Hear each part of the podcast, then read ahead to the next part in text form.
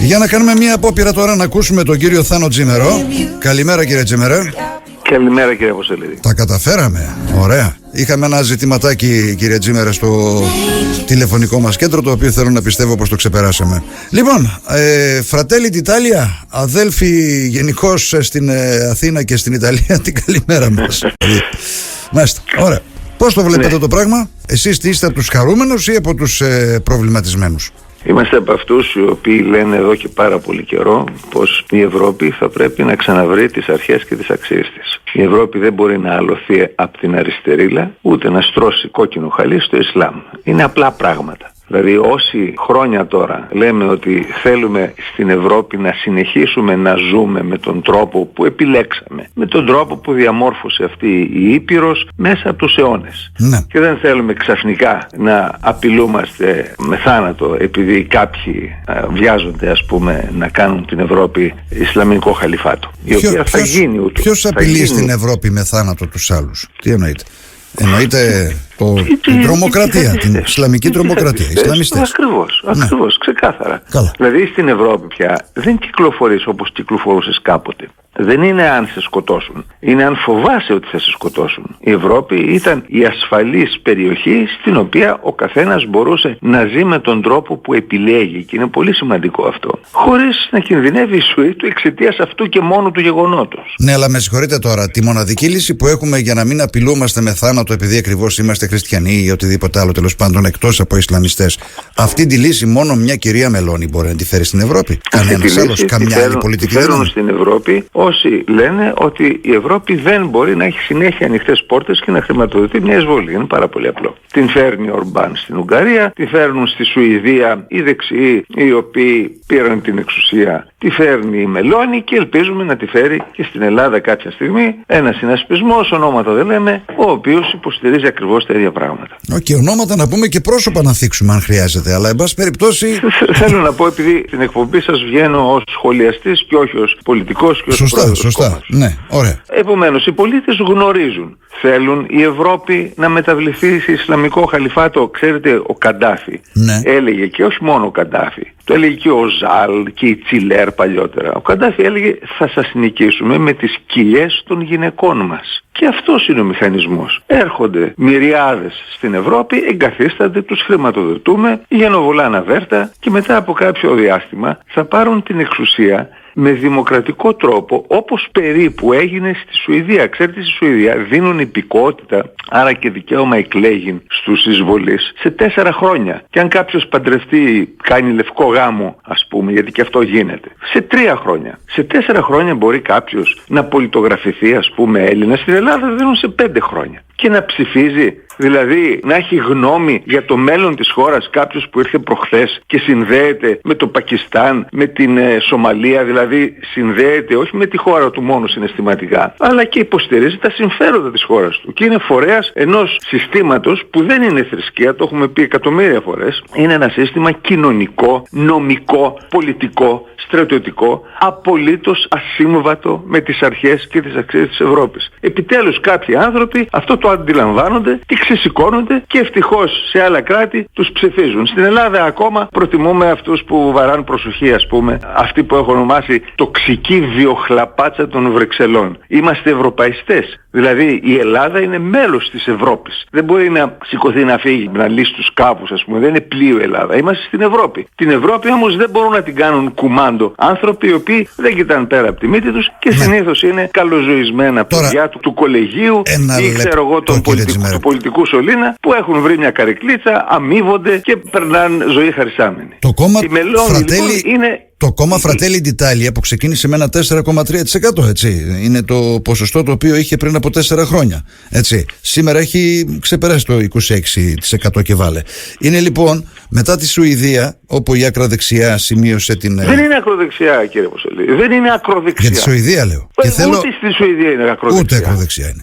Φυσικά Αυτό δηλαδή. θέλω να είσαι σας ρωτήσω, ακροδεξιός πώς- Όταν, λέ- όταν λες ότι θέλω να ζήσω σε μια ήπειρο ελευθερίας και ανεκτικότητας όπως ζούσα όλα αυτά τα χρόνια, ακροδεξιό είναι αυτό. Για όνομα του Θεού. Καλά, εσείς αυτή πώς την καρα- χαρακτηρίζετε αυτή την καραμέλα- δηλαδή το την κα- Fratelli Την d'Italia? καραμέλα του ακροδεξιού να σταματήσουμε να την πιπιλάμε. Γιατί δημιουργεί εντυπώσεις. Να σας πω ένα παράδειγμα. Ο Ενρίκο Λέτα θεωρείται ακροαριστερός ο πρώην πρωθυπουργός της Ιταλίας. Ήταν για ένα διάστημα πρωθυπουργός. Ναι. Θεωρείται κεντροδεξιός αλλά προέρχεται από το Κομμουνιστικό Κόμμα της Ιταλίας, το οποίο κάποτε συνδεόταν με τις ερυθρές ταξιαρχίες και εμπατοκύλησε την Ιταλία διαπράττοντας του κόσμου τις δολοφονίες, μεταξύ των οποίων και του δικού μας Μιχάλη Μάντακα. Μιλάει κανένας για τον Μιχάλη Μάντακα στην Ελλάδα. Έλληνας φοιτητής ο οποίος δολοφονήθηκε με ψυχρό με σφαίρα στο κεφάλι από αριστερούς. Επομένως να καταλάβουμε τι γίνεται. Να πω επίσης ότι παρουσιάζουν την Μελώνη ως ρωσόφιλη τα πληρωμένα παπαγαλάκια της εξονημένης δημοσιογραφίας η οποία υποστήριξε την Ουκρανία. Ψήφισε σύσσωμος ο συνασπισμός της στο Ιταλικό Κοινοβούλιο για την είσοδο, την ένταξη της Σουηδίας στο ΝΑΤΟ. Και ποιος καταψήφισε την ένταξη της Σουηδίας στο ΝΑΤΟ; Ο Ενερίκο Λέτα και το κεντροαριστερό κόμμα. Ε, είπε κανένας τίποτα για αυτό το πράγμα. Δηλαδή υπάρχει μια κυρίαρχη τάση στα μίντια οποιοδήποτε αντιστέκεται στην προσπάθεια άλωσης της Ευρώπης από τις ορδές του Ισλάμ να χαρακτηρίζεται ακροδεξιός. Και μένα με έχουν χαρακτηρίσει ακροδεξιό. Αν πληκτρολογήσετε Τζίμερος θα δείτε φασίστας ακροδεξιός επειδή λέμε ότι η Ευρώπη πρέπει να συνεχίσει να είναι Ευρώπη. Τόσο απλά.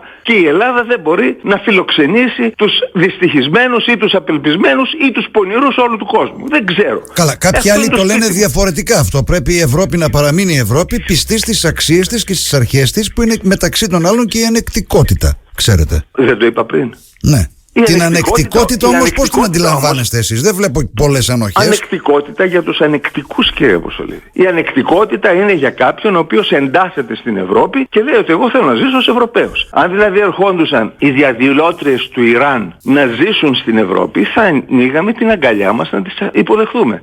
Δεν ανοίγουμε όμως την αγκαλιά μας για κάποιους οι οποίοι όπως είπα πριν, είναι φορείς ενός συστήματος απολύτως ασύμβατο με τις αξίες μας. Ξέρετε η δημοκρατία δεν είναι ένα πολίτευμα που το έδωσε ο Θεός ή είναι σκαρισμένο στο γρανίτι. Είναι ένα εξαιρετικά ευαίσθητο πολίτευμα το οποίο πρέπει να προστατεύεται από αυτούς που την επιβουλεύονται χρησιμοποιώντας μάλιστα τις ελευθερίες που παρέχει η δημοκρατία. Όταν θες να καταλύσεις τη δημοκρατία θα πρέπει να υπάρχει αντίδραση και αυτή η αντίδραση δεν υπήρχε από τους καλοζωισμένους αργόσχολους των Βρυξελών υπάρχει από τους λαούς της Ευρώπης, οι οποίοι καταλαβαίνουν τι σημαίνει να ζω ως Ευρωπαίος. Δεν λέω ότι η Ευρώπη είναι ένα ιδανικό μέρος, ο παράδεισος της γης και ειδικά η Ελλάδα ως μέρος της Ευρώπης, ξαναλέω δεν είμαστε φίλο Ευρωπαίοι, είμαστε Ευρωπαίοι. Η Ελλάδα έχει ένα σωρό κουσούρια. Εμείς όμως θα τα λύσουμε. Με ευρωπαϊκά, με δημοκρατικά εργαλεία. Αλλή μόνο αν αρχίζει να σφάζει ο ένας τον άλλον επειδή δεν γουστάρει τη φάτσα του ή τη θρησκεία του ή τις επιλογές της ζωής του. Καλά, διαβάζω διάφορα σχόλια από τους ακροατές μας. Αρκετοί είναι θυμωμένοι με αυτά που λέτε, αλλά δεν πειράζει. Ξέρετε, είναι σε αυτό. Που, ένα λεπτό, ένα λεπτό, ένα λεπτό κύριε Τζίμερα. Ένα λεπτό, ένα λεπτό. Ένα λεπτό.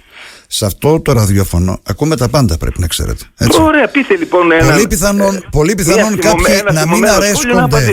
Ε, ναι, να μην αρέσκονται με αυτά τα οποία λέει ο κύριος Τζιμέρος, αλλά εν πάση περιπτώσει είναι μια άποψη. Την οποία άποψη οφείλουμε να την ακούμε σε τελική ανάλυση. Αν θυμώνετε ορισμένοι, ντροπή του λέει του κύριου Τζιμέρο, αριστερίλα, σε αυτόν λέει βρήκε να γίνει σύνδεση. Φυσικά και είναι χαρούμενος. Έσχος και όνειδος λέει. Καλημέρα, δεν, κατά τα άλλα. Λυπάμαι, λέει. Δεν υπάρχει αριστερίλα, δεν υπάρχει αυτή η κυρίαρχη αντίληψη Καλά. ότι μπορώ να παρανομώ εγώ και να θέλω να σας ρωτήσω. επειδή έχω την αντίθετη άποψη με σένα. Κύριε Τζίμερε, Πήγα εγώ ποτέ να λεπτό. κάνω αντισυγκέντρωση ας πούμε όταν μιλάνε οι αριστεροί κάπου. Ένα λεπτό κύριε Τζίμερε. Την Μελώνη σήμερα την λένε το μεταφασιστικό κόμμα που βρίσκεται στην εξουσία της Ιταλίας από σήμερα το πρωί μετά το τέλος του Δεύτερου Παγκοσμίου Πολέμου. Τι θα πει μεταφασιστικό, κόμμα; Αν δεν το αναγνωρίζετε, αφήστε με να κάνω ένα ερώτημα, αν δεν το λέτε εσείς μεταφασιστικό το κόμμα της κυρίας Μελώνη, πώς το λέτε, απλά δεξιό; Είναι ένα κόμμα ευρωπαϊκής κατεύθυνσης. Από πολύ απλά. Ευρωπαϊκής κατεύθυνσης. φυσικά και τα δεξιό και αριστερό δεν έχουν νόημα πια. Μόνο η αριστερά συγκροτείται και αυτό προσδιορίζεται μέσα από τη βία. Γιατί δεν έχω ακούσει κανένα να μου εξηγήσει τι σημαίνει αριστερά στην Ευρώπη ή στον κόσμο του 2022. Τι σημαίνει αυτό το πράγμα; Η αριστερά είναι εναντίον όσων είναι κατά της αριστεράς. Δηλαδή το ότι η βία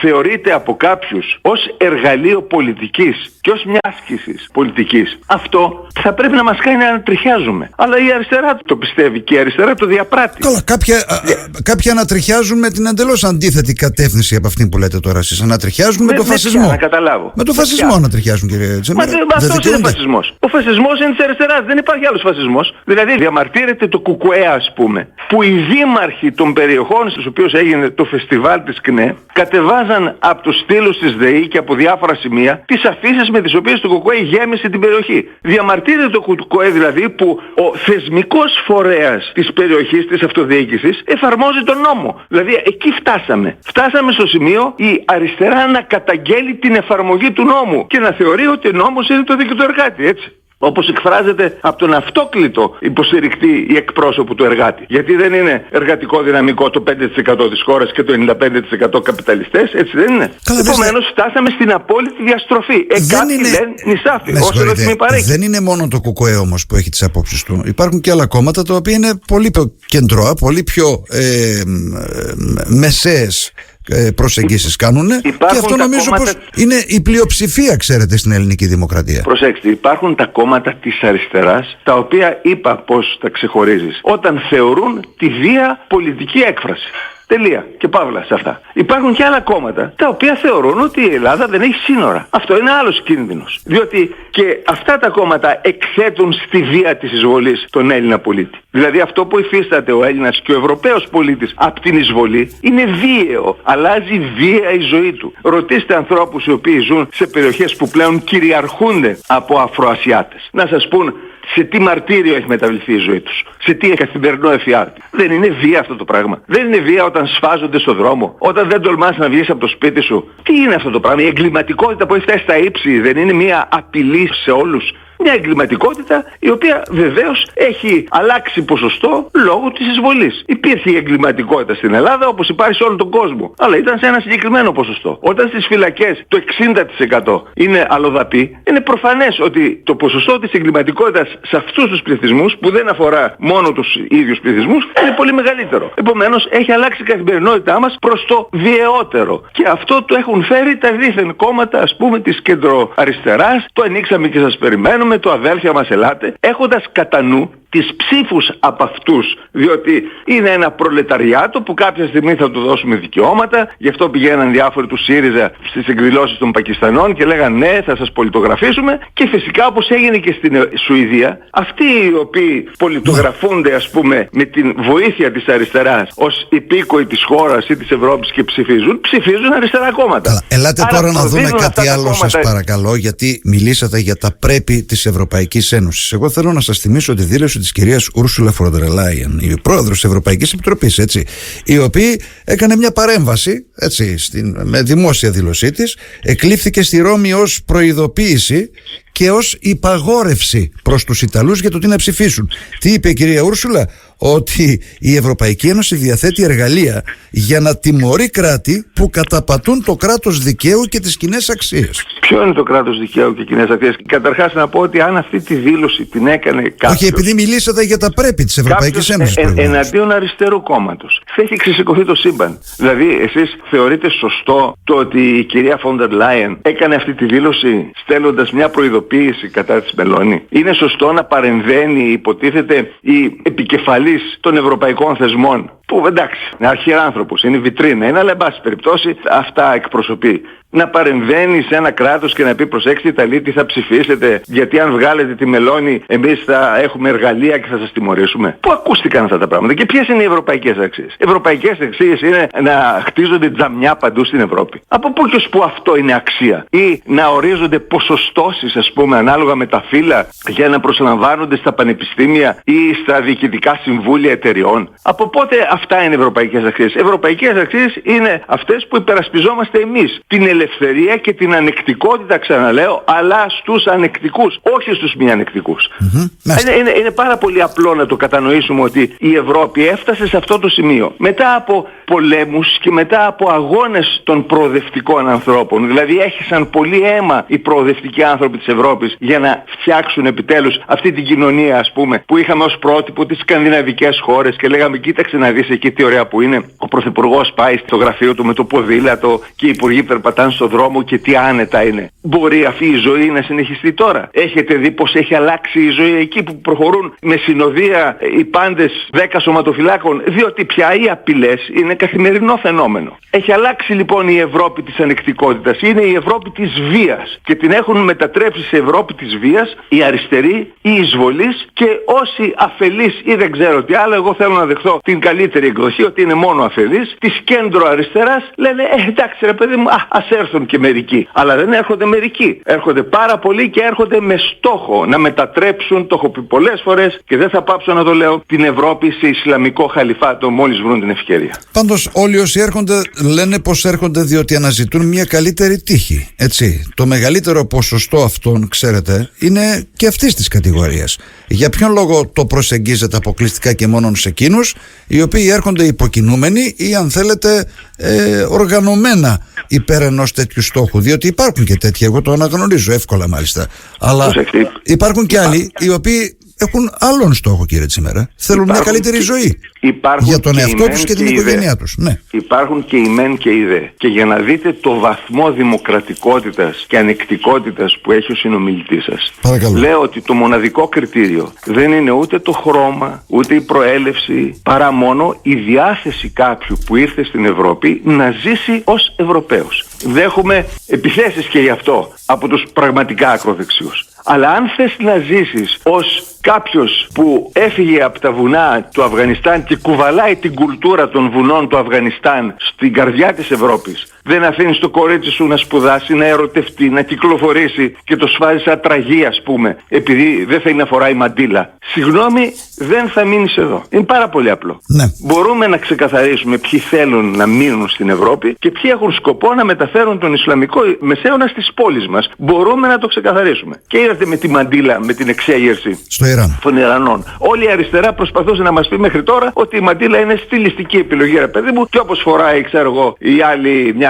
καρφίτσα ή ένα κόκαλο στα μαλλιά, ας πούμε, θα φοράει η μουσουλμάνα τη μαντίλα. Μέχρι που ξεσηκώθηκαν οι Ιρανές και είπαν αυτό που όλοι αντιλαμβανόμαστε, ότι η μαντίλα είναι σύμβολο καταπίεσης ενός συστήματος αξιών που θεωρεί τη γυναίκα πολίτη δεύτερης κατηγορίας. Το ακούσαμε και από Ιρανές που ζουν στην Ελλάδα. Λοιπόν, αυτό δεν μπορούμε να μην το βλέπουμε, δεν μπορούμε να σφυρίζουμε αδιάφορα. Όποιος, ξαναλέω, έρχεται στην Ευρώπη για να ζήσει ως Ευρωπαίος και να απαλλαγεί από την Ισλαμική τυραννία είναι ευπρόσδεκτος. Αυτός που θέλει όμως να έρθει στην Ευρώπη για να την αλλάξει και να την κάνει όπως στη χώρα του από την οποία έφυγε, θα μεταφέρει και τη μιζέρια της χώρας του στην Ευρώπη. Διότι μια καλύτερη τύχη γιατί έρχονται να τη βρουν στην Ευρώπη και δεν μένουν ας πούμε στο Πακιστάν ή στη Σομαλία ή στην Ιγυρία ή οπουδήποτε να φτιάξουν καλύτερη τύχη εκεί στις χώρες τους. Διότι το σύστημα είναι τέτοιο. Ένα σύστημα το οποίο λέει ότι ο άντρας θα δουλεύει και στο σπίτι θα κάθονται Γιατί δεν τέσσερις δικαιούνται γυναίκες να αυτοί οι άνθρωποι; γενοβολάνε. Ένα λεπτό, ένα λεπτό. Δεν δικαιούνται αυτό αυτοί οι παράγει- άνθρωποι να είναι παράγει αρνητές δυστυχία και του φτώχεια. Ίδιου του συστήματος που έχουν στη χώρα τους. Δεν δικαιούνται να είναι αρνητές αυτού του συστήματος. Μα δεν είναι αρνητές, αυτό σας λέω. Ε, πώς δεν είναι; Δεν είναι αρνητές. Μα γιατί σκόνονται Αν και ήταν φεύγουν αν δεν αρνητές- είναι αρνητές; Γιατί δεν Αν κάθονται ήταν στον τόπο αρνητές τους; θα ζούσαν γιατί το σύστημα της χώρας τους είναι πολιτικο-θρησκευτικό. Όλα τα Ισλαμικά κράτη Ωραία, έχουν και το ίδιο αυτό δεν σύστημα. το αποδέχονται. Θέλουν να φύγουν από αυτό. Δεν το ανέχονται. Δεν είναι Όχι λογικό. απλώς, δεν- όχι απλώς το αποδέχονται, αλλά θέλουν να το μεταφέρουν και εδώ. Αυτό που δεν δέχονται, που δεν δεν αντέχουν, είναι η φτώχεια και η μιζέρια των χωρών τους, η οποία όμως προέρχεται από το σύστημα του οποίου φορείς είναι οι ίδιοι. Α, Σας είπα ότι όταν κάποιος έχει τέσσερις γυναίκες να κάθονται στο σπίτι, εκτός παραγωγικής διαδικασίας και να γενοβολάνε, και είναι ένας ο οποίος εργάζεται, που συνήθως δεν εργάζεται, ζει από επιδόματα στην Ευρώπη, για να συντηρεί 20 στόματα. Ε, αυτό είναι ένα σύστημα το οποίο παράγει μιζέρια, φτώχεια και μίσος. Έχθρα δηλαδή στις επόμενες γενιές. Δεν είναι τυχαίο ότι στην Ευρώπη οι νεότερες γενιές είναι σε διπλάσιο βαθμό πιο φανατικές από τις πρώτες γενιές. Μάλιστα, καλά. Από τους πατεράδες τους. Λοιπόν, ευχαριστώ Και τους κύριε Τσιμέρα. παππούδες τους. Σας ευχαριστώ πάρα πολύ. Να είστε καλά.